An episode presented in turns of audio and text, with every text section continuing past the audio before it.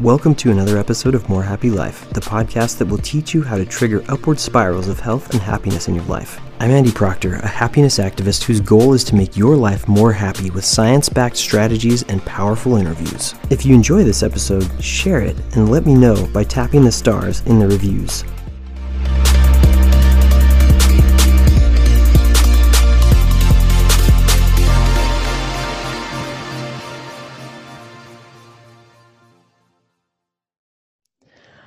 Okay, Adam, welcome to the show. Thank you so much for being here. I'm excited to uh, have a little podcast jam session with you, and uh, sure. it's uh, it's taken a little bit of time, but I'm glad we finally have uh, made this happen.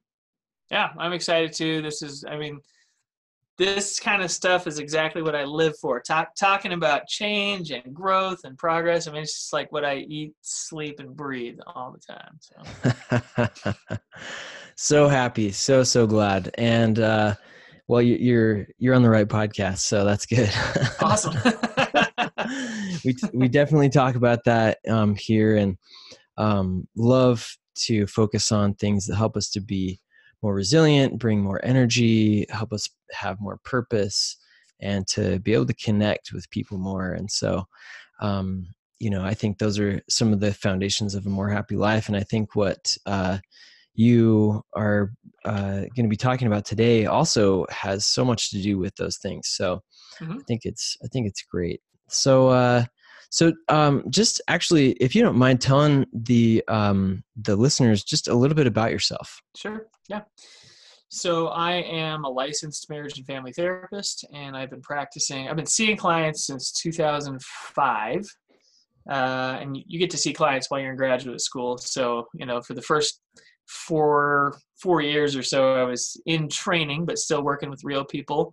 Uh, hmm. In fact, it's really terrifying when you're a brand new. You know, like people expect you to be a professional, even though you're at a university, and they're bringing like real serious life problems, and you're like, totally.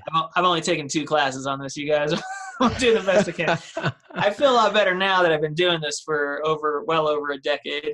Uh, mm but so I do that, and uh, I my wife and I own uh, a basically a mental health care company called Sela Health, and we have um, in cool. here in Utah we call it we're known as Utah Valley Counseling. We've got offices up and down the Wasatch Front, and then we actually have a Las Vegas office as well, where one mm. of our employees moved. So I do that, and I do a lot of public speaking, do a lot of create content, write workbooks, books. So I'm way overly busy, but it's kind of how I like it.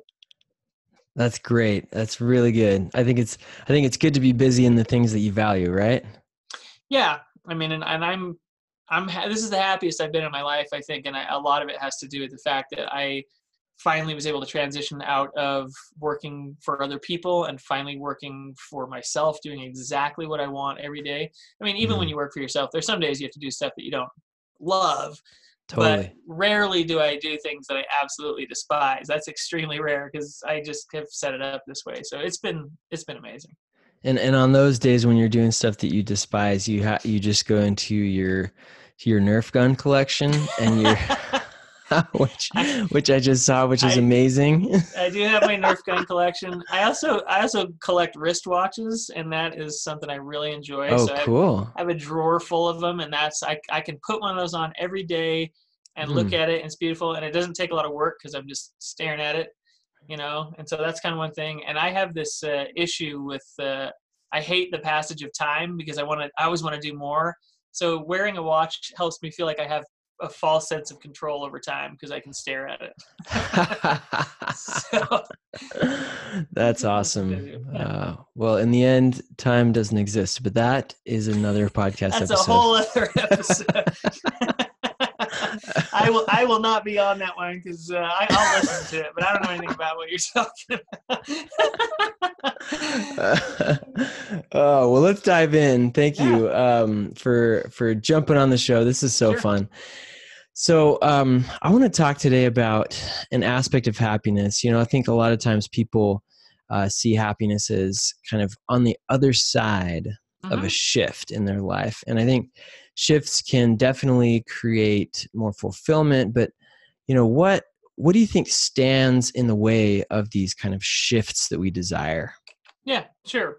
I mean, I think there's a lot of things, right? And that that's what I do for a living. I mean, my job every day of my life is to try to figure out essentially why people can't seem to do the things that they know they want to do or they should do or whatever it is and then also what creates that momentum to to make the change to have that life shift and i do think there is some value in being able to just be present with what we have in the moment and appreciate it but change mm. is always i think it's just part of being human is we desire it we go after it and when we start getting it we get more motivated, more animated to go after it. So I think some of the things that get in the way of change are, of course, fear. You know, I mean, even if the present is painful, sometimes it's easier to deal with a painful present than an unpredictable future because hmm. I think our brains go, well, what if it's worse? Or what if the things I have now go away?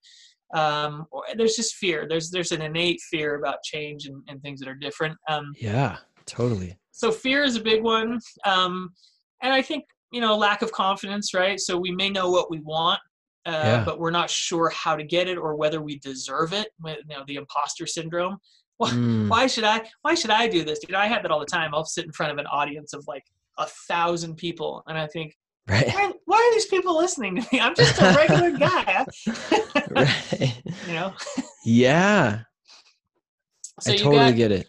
You got things like that, um, and then sometimes you know uh, the structure of life gets in the way. I mean, I have five kids, and one of them is the youngest is 18 months, and I got to tell you, I do a lot of my wife and I work together, and she does a lot of the administrative tasks, so I end up doing a lot more childcare uh, when we're home together, and I'm trying to get stuff done, and he just is completely not committed to my career at all.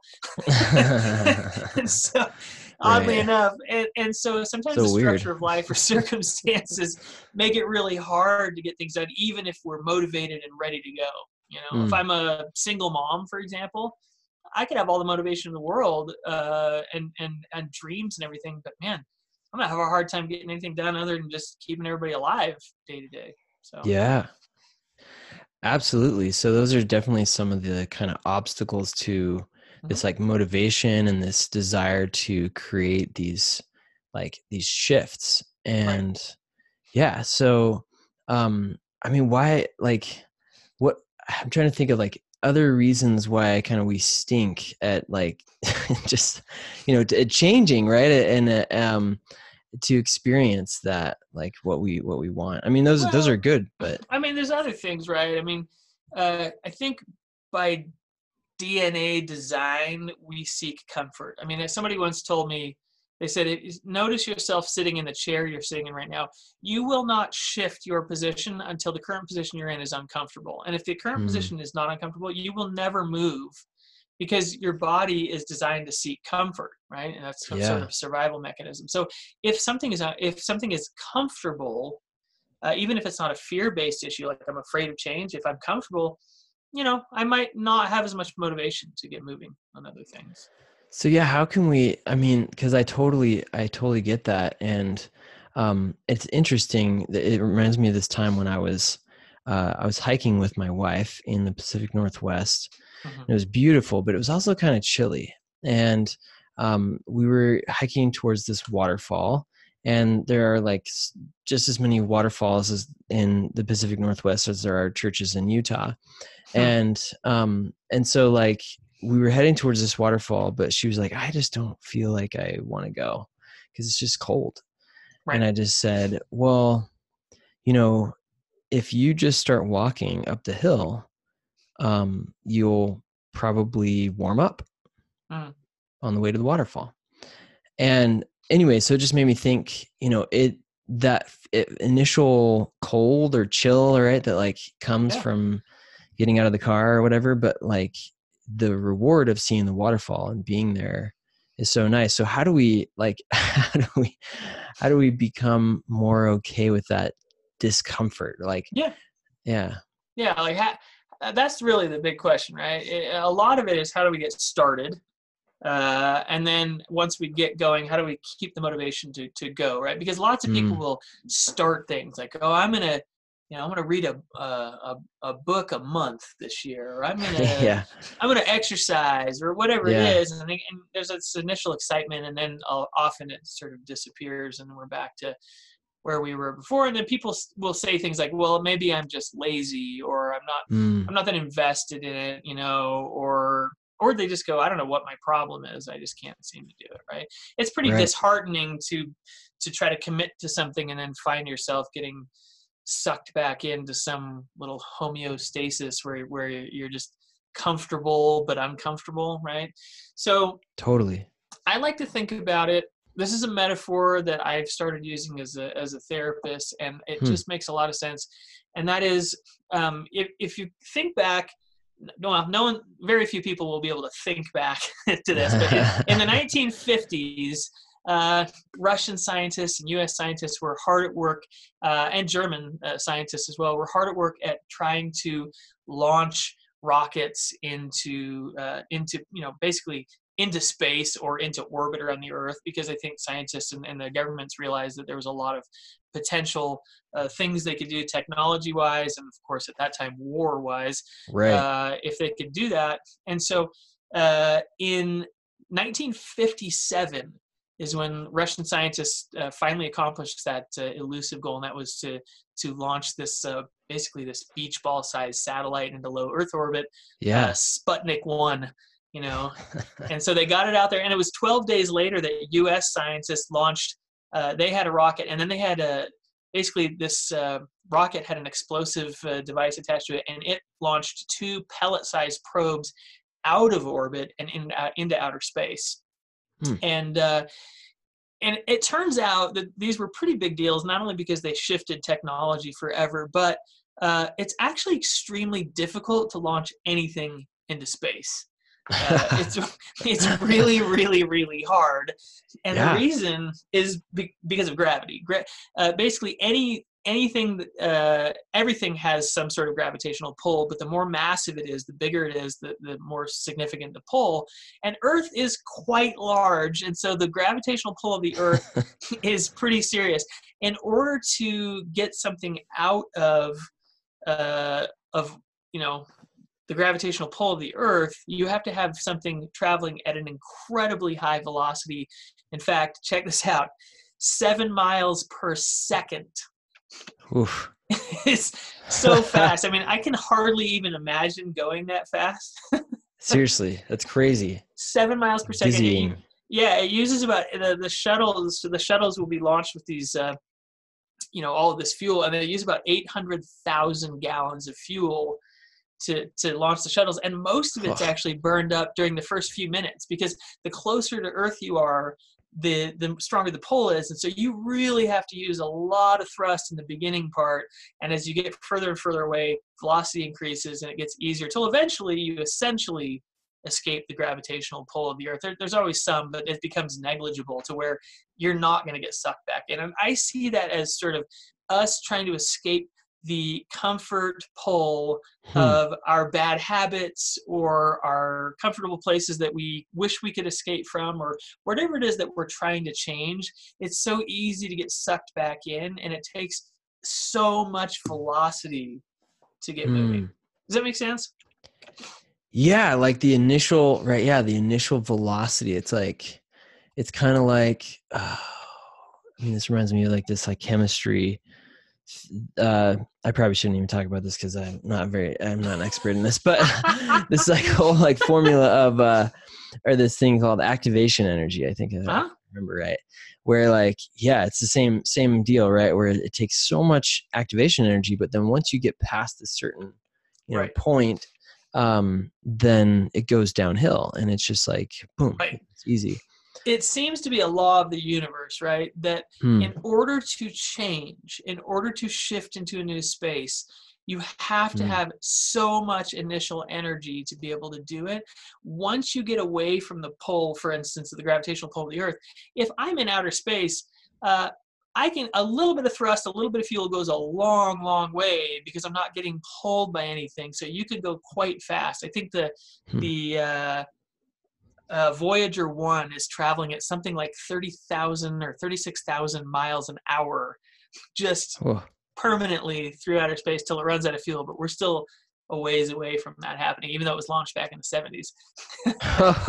so it's still going out there. It's crazy. It is crazy. So I think what one of the things that people have to realize is that uh, sometimes the reason that they don't really uh, make the long term changes that they want to make is because they only put enough energy in to sort of see that initial shift, but they didn't realize they were also being sucked back in by this essentially this invisible force hmm. uh, to to be able to stay the same. It just seems to be a law of the universe because all of us myself included no matter how productive i am there are things that i wish i would do consistently and I know they're good for me and I want to do them and I know it'll make my life better and I still don't do it. you know, or very consistently. Yeah. Right? And I have a PhD in change basically. I mean, I, yeah, yeah. I'm a doctor of change and yet not I can't literally. escape that. that. Yeah, literally. I can't escape it either. So I, what I want to share with your listeners is essentially a um, a four component or I guess a five, a five component strategy that I mm. see that really works for my therapy clients. Mm, I love when, it. When they're trying to change. And this is something you can apply to pretty much anything that you're trying to do in life. You know, if you're looking to be happier, more content, more at peace, more productive, whatever it is, uh, and you notice that you're that you know that's not working, this can really work. Now it is going to take some outside help Hmm. uh, you know, and that can be a mentor, a friend, a sibling, a parent, like anybody that's willing to commit to you that cares enough about you to help get things moving.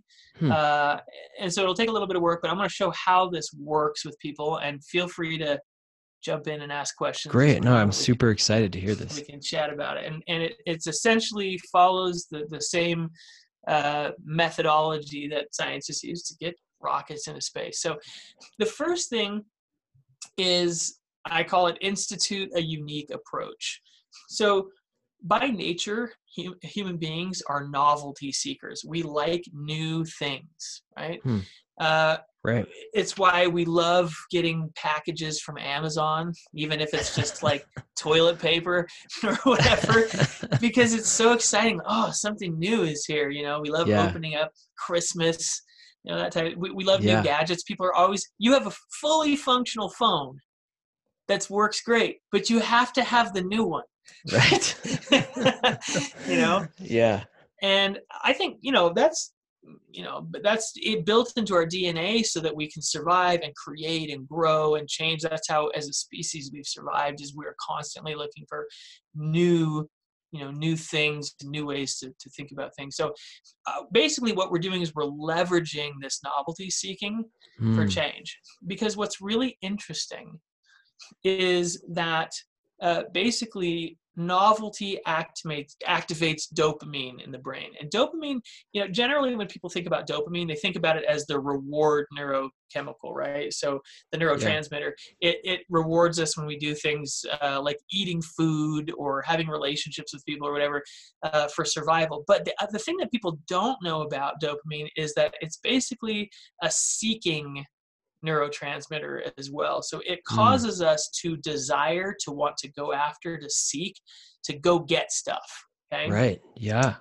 And that's why, for example, like with my kids, I can say, okay, everybody, you know, let's let's clean up the house so we have a nice clean house and they're all like crying and on the floor and whining and somebody's leg now hurts so bad they can't move but if i say to them hey guys um, I have a surprise package here, and in this package, something you're really gonna want. All we gotta do is clean up really fast. Man, they are all over that, right? because dopamine kicks in, and dopamine's like, you gotta get what's in that package. Do whatever you can to right. get. Okay. And by the way, this is I I believe one of the reasons that you know how pe- people are always trying to lose weight. It's one of the top New Year's mm. resolutions every year. It's like one of the top two every single year and there's all of these ways of losing weight there's like diets and there's pills and there's medical stuff and uh, and i believe that you know all of those survive and thrive especially as new ones come out that are basically the same as everything else that's ever been said uh, right. uh, or just some weird thing that no one's ever heard of before because we're always looking for something new and different and people get excited when you have a new story about how i can get what i want Hmm. You know what i mean Totally agree. Yeah. so basically what we're going for is we want to take that natural dopamine response to novelty and we want to use it by having a new approach and so Mm. the practical aspect here is if you've been trying to go after something for a while and you just you're not getting motivated find a new story a new method a new structure of how you're going after it or you know edit or update what you want so that it feels new you have a novel approach and you can basically kickstart your dopaminergic system in your brain again to Hmm. go after it Hmm. Yeah. so it's crazy Yeah. No. It's like so simple, but it's like also very. Yeah. No. I think that's it's brilliant. Yeah. Uh, one of my one of my favorite scenes in all of movies, if you can believe it, is in The Matrix. Not exactly like a classic landmark film of like cinematography, but it is. Hey. It has some great stuff in it. Oh yeah. Absolutely. And I, I, I want to say there's this there's a scene where Neo, who's the protagonist of the film, he meets Morpheus, and Morpheus is this resistance leader, and he, he's basically inviting him into this new world that he can never come back from, right?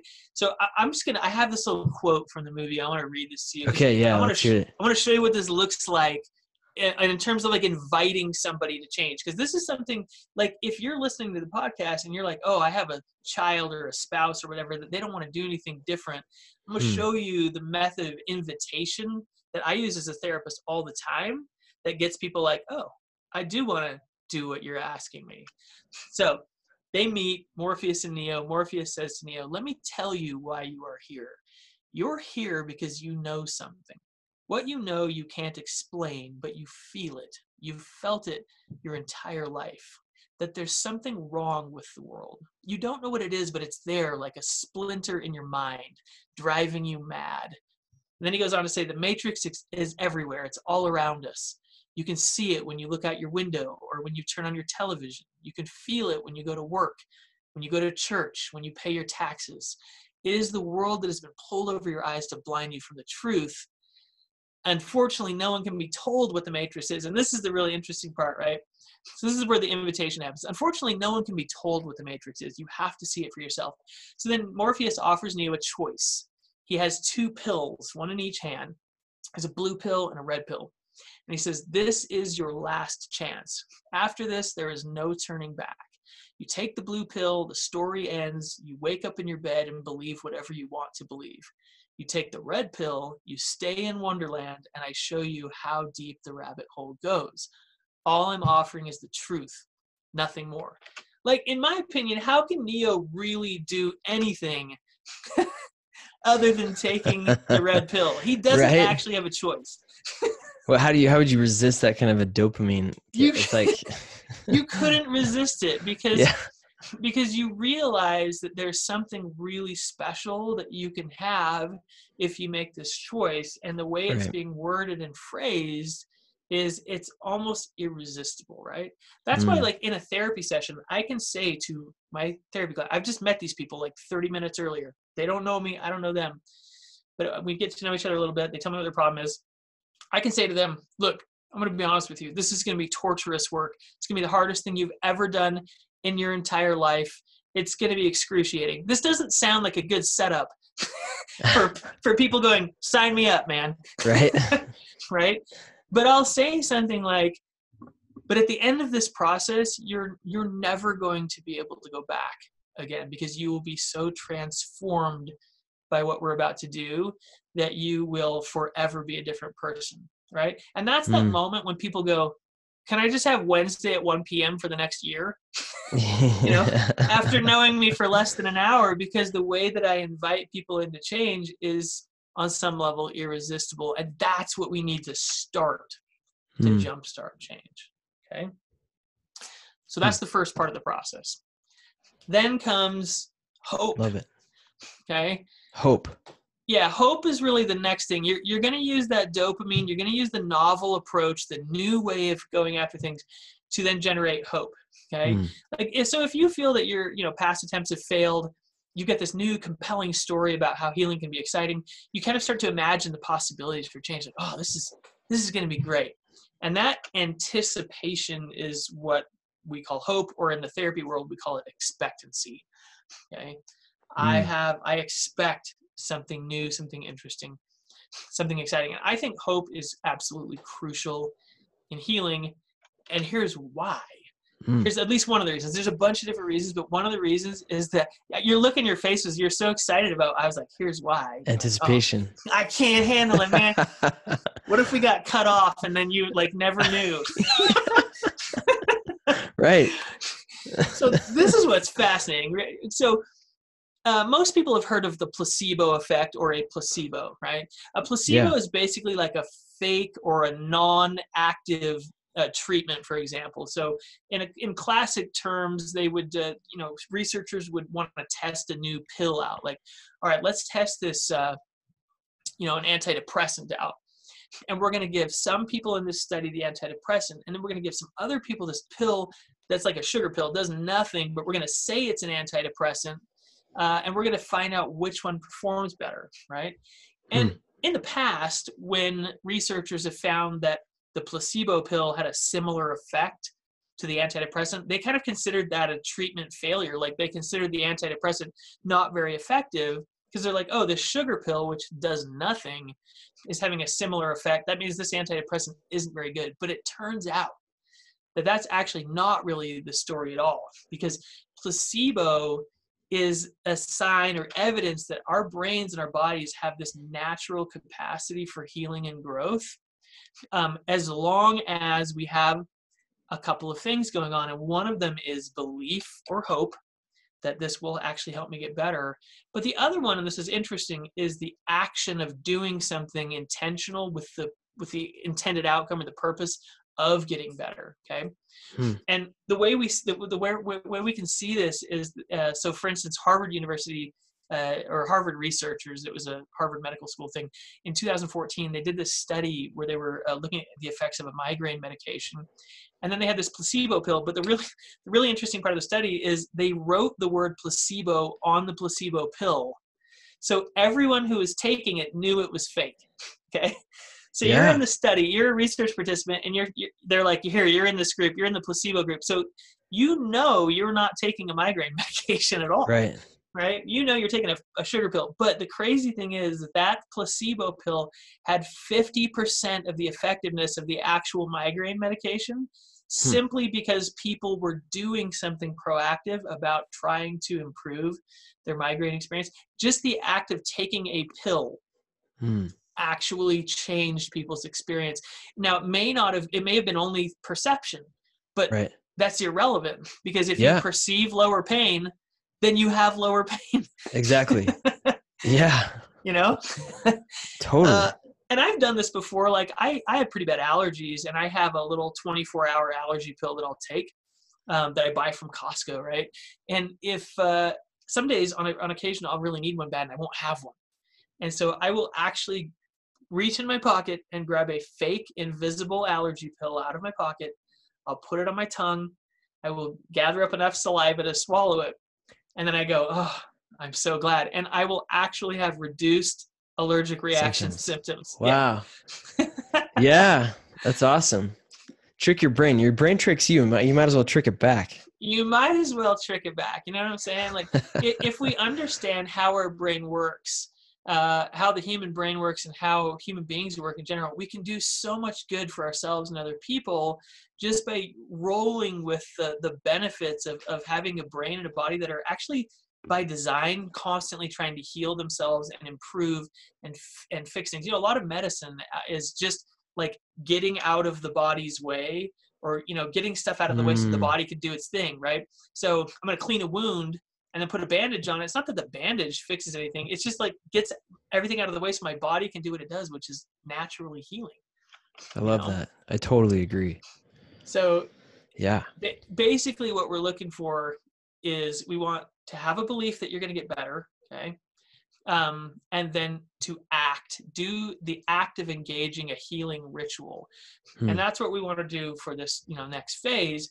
Is now that you have a new methodology, a new and, and you have this hope, you engage in a ritual. So it's not just like, okay, I hmm. hope I hope I'm going to get better. You know, I hope this works out. You have to engage in a ritual that you believe is going to have some positive outcome on your life. Okay. Hmm. Now, here's the deal this is where people tend to get uh, bogged down because you still have gravitational pull of you know you're getting kind of sucked back to the old way of being because it's comfortable. Right. um, also it's new and different and that's kind of foreign. We don't like new and different even if it's better different. Sometimes we don't really like that. Yeah. Um, and so basically what happens is you know you you you have this ritual you're going into and then maybe a day goes by that you don't do it or something crazy happens and you have a couple of days where you get off of your routine.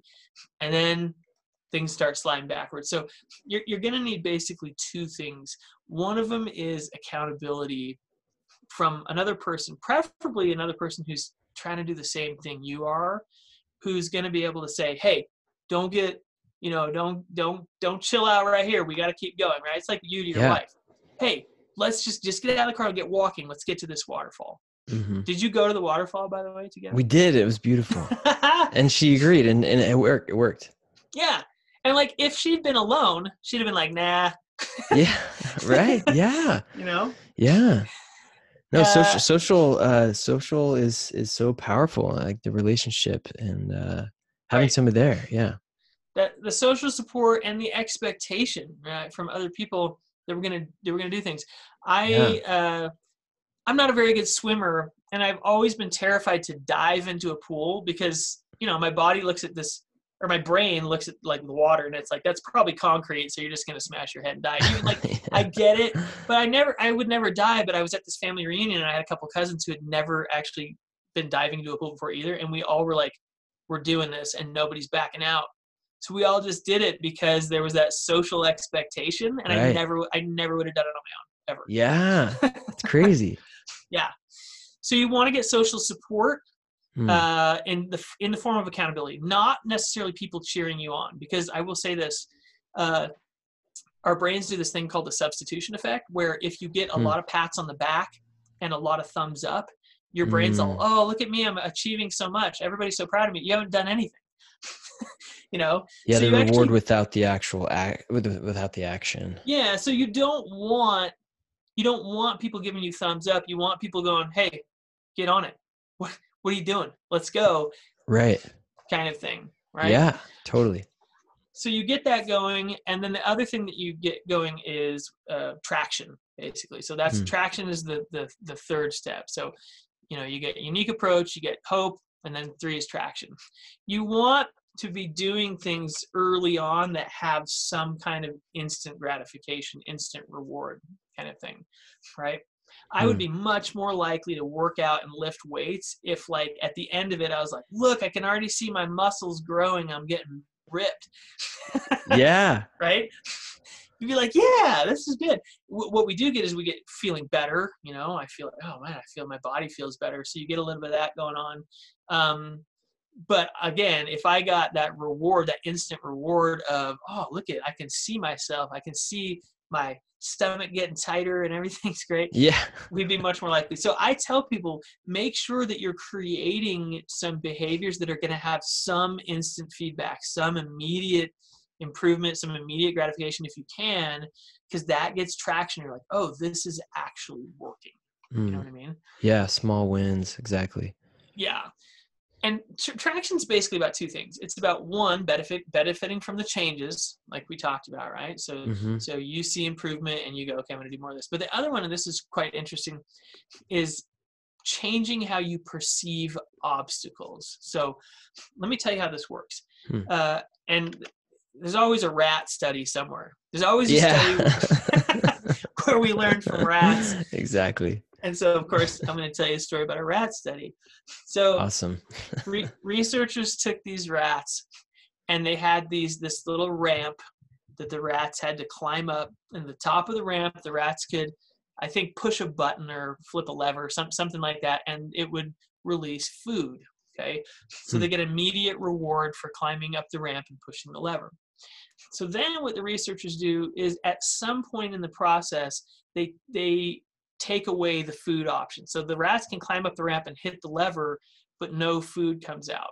Okay. Mm.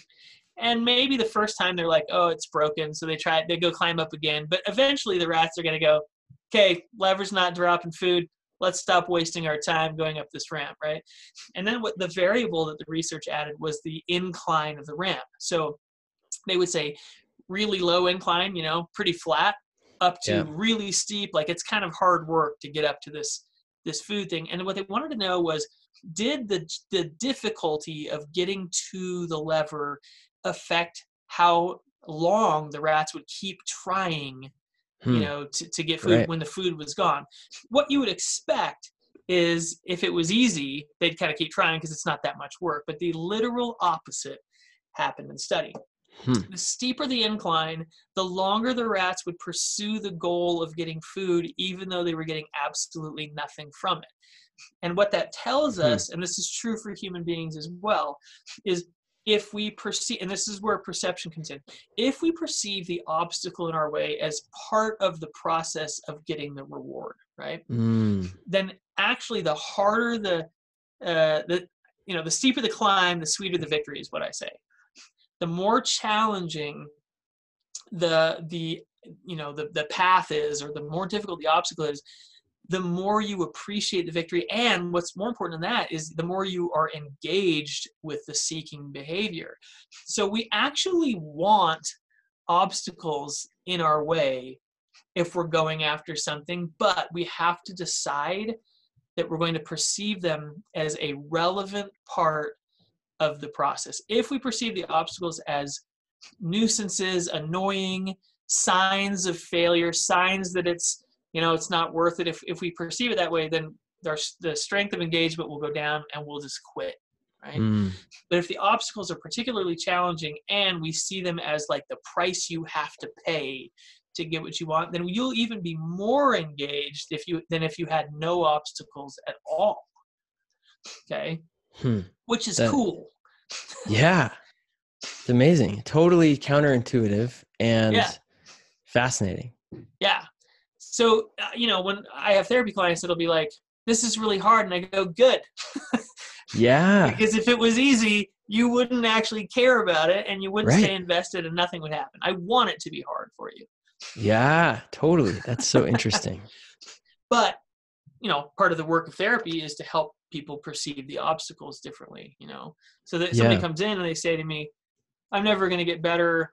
Every time I try, I fail, that kind of thing and part of my job part of what people are paying me to do is to say let's hold on let's take a deep breath here and let's look at this and let's see if we can reevaluate like well you know really truly what i'm going to do is well where did that come from where, where did you when did you learn to, to, you know to view obstacles in that way and do we have uh, other alternatives and how are we going to get there and, and that's you know that's therapy right yeah that's that's my whole deal but essentially as you as you're getting going, you get this traction going. You see, start seeing changes. You're doing the work of change, and it and at that at some point you're going to basically escape the pole, right? Hmm. Uh, the the sugar that you're trying to give up is not going to be as appealing anymore, right? Right. The the desire to sit on the couch and stare at a TV when when you could go and exercise, that desire is going to be declining. Like, eh, I don't want to sit around. I feel like garbage when I do that. You know. Right there comes this point where you really escape the pull. And this is what it's a bit of a paradox with escaping the pull. And that is that at some point it doesn't feel like constant effort anymore, right? Like when my therapy clients come in and say, this crazy thing happened, like I, I was in the situation where I normally totally blow it and I just nailed it. I did so good. And I don't know why. They're all mad. I don't know what happened. I don't I can't replicate it. It just just like naturally happened, right? And they're they're mm. they're bugged because they they want to know what they did so they can do it again. And I go, no, no, this is a great sign. It means that it's becoming natural for you, which means you don't have to try so hard, which means you're more likely to do it again. Hmm. You know, but that's really interesting. Here's the paradox: is as you're approaching escape velocity, a lot of times people will basically misinterpret comfort for progress. So they go, like, hmm. let's say it's a marriage conflict issue, right? Someone's coming in and they're like, our marriage is imploding. We're having fights every day. It's so difficult. And then suddenly the fights stop. And they're like, oh, this is great. We've made so much progress, right? I feel comfortable. I feel better. And then they quit therapy. And I'm like, wait, hold, hold on.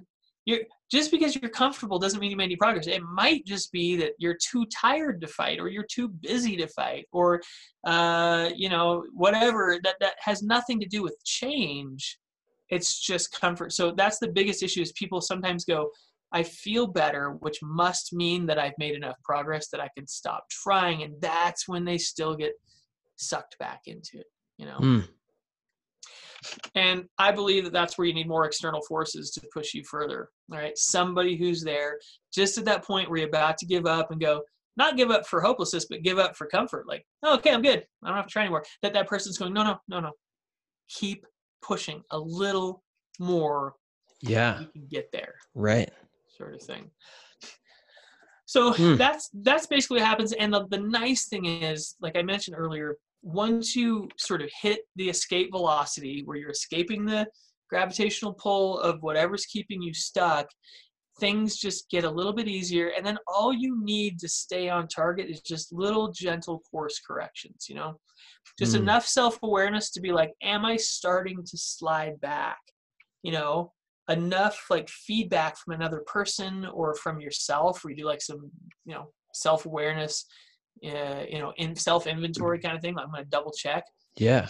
Uh, or feedback for someone to say, hey, I'm noticing that you're kind of going back to the old way. Just a little bit of effort can get you right back on track, as opposed to in the beginning where it kind of feels like a part time job to change. Mm.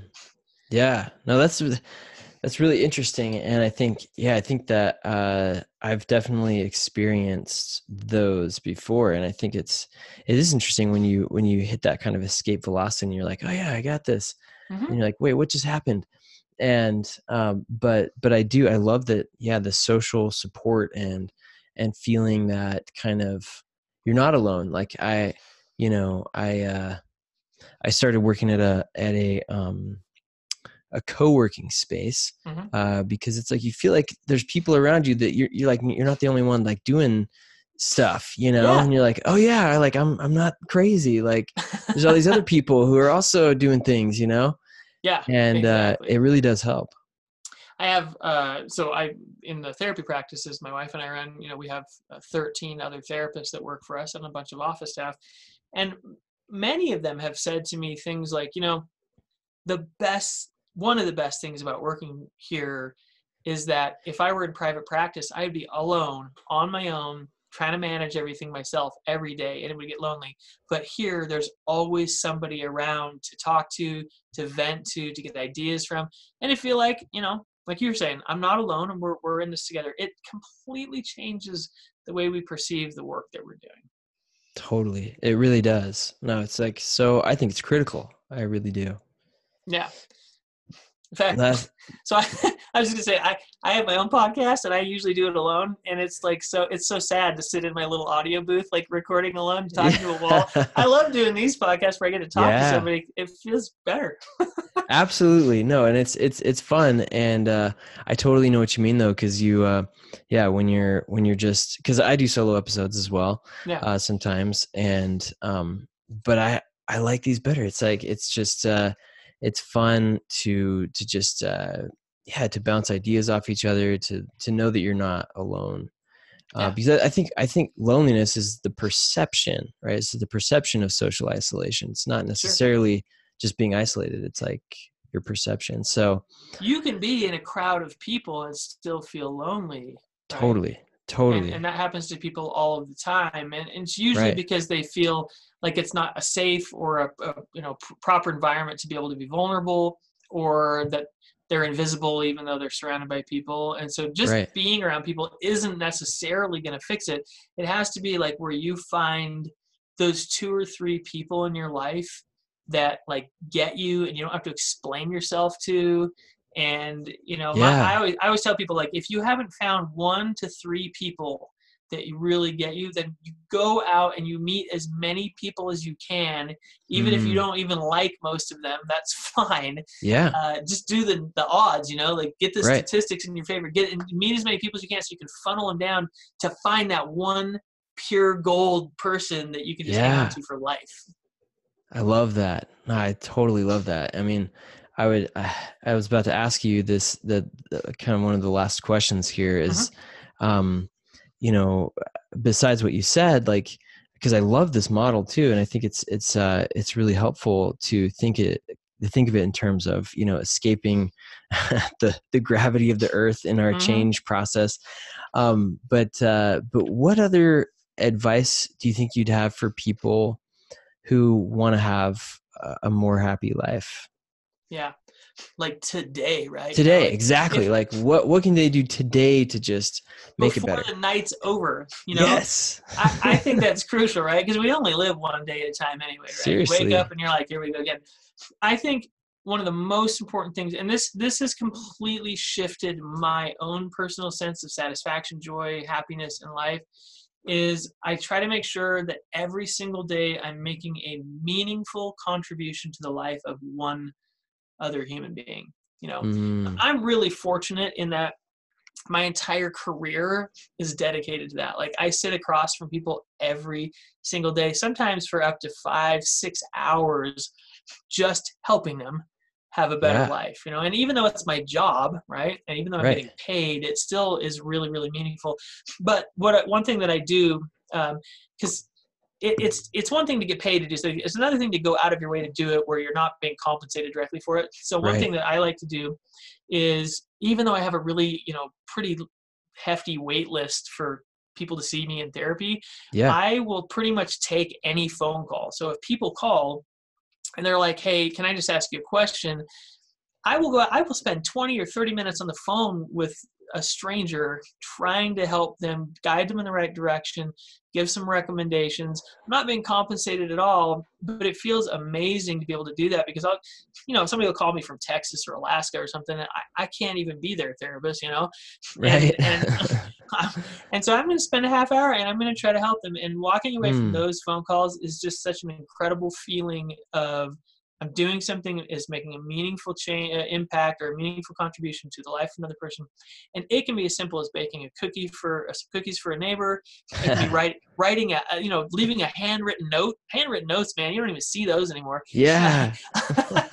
a handwritten note for someone saying you're great you know? Mm, yeah. my my favorite things i used to teach it uh, you know undergrad courses at a few different universities or yeah. you know I'll, I'll, do workshops. And my very favorite thing in the world is when someone comes and gives me a handwritten note that mm. just is appreciative of something i've done. I mean it's that's like that's it. Mm. that's the end seriously. No that's that's awesome. I, I love that. I really do. I think i think it's so important. And i think uh, i think it's possible. I think you can uh, if you think about it, right? If you think about it every day, you you really can do something, and uh, um, I think that's something worth uh, worth ritualizing.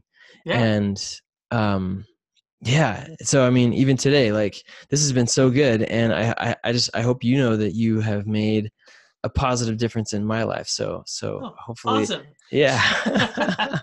well, you have for me too because I love doing this stuff, and I I'll reach out to people with podcasts, and then I get ignored half the time. So I'm like, when somebody's like, "Yeah, you can," I'm like, "This is so great." well, so I'm I, thrilled.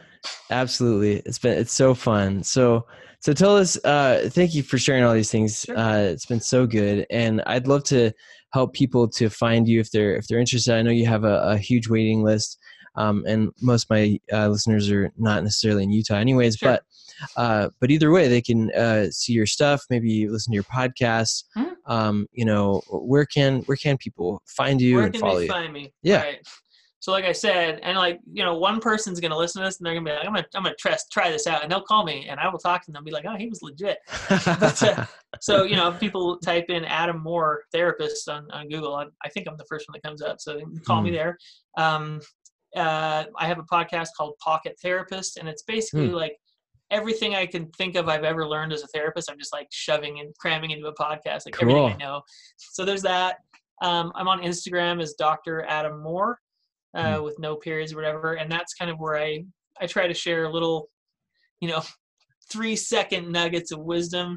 Yeah. You can get in in a, in a scroll. In Instagram, yeah. Just tough to pull right. off, but exactly. I try to do that, and uh, you know those those are the kind of the, the main places I can be found. Uh, but if people want you know access to resources, or if they you know have questions about even how to find a good therapist, like honestly, mm. anybody is welcome to call me, and I will. To- I may may take me seven days to get back to their phone call, but I will return the call, and I will I will try to help. So that's awesome, so awesome. Well, the world needs more therapists like you, Adam, and um, more people like you who are constantly trying to uh, make the lives of other people happier, and also who have like a hundred Nerf guns on it on their wall. I do have a hundred Nerf guns. That's my little inner twelve-year-old. I love it. I love it. Seriously. Uh, thanks so much for being on the show, Adam. And uh, yeah, I hope you have a wonderful, wonderful evening. Awesome. Thanks. You too.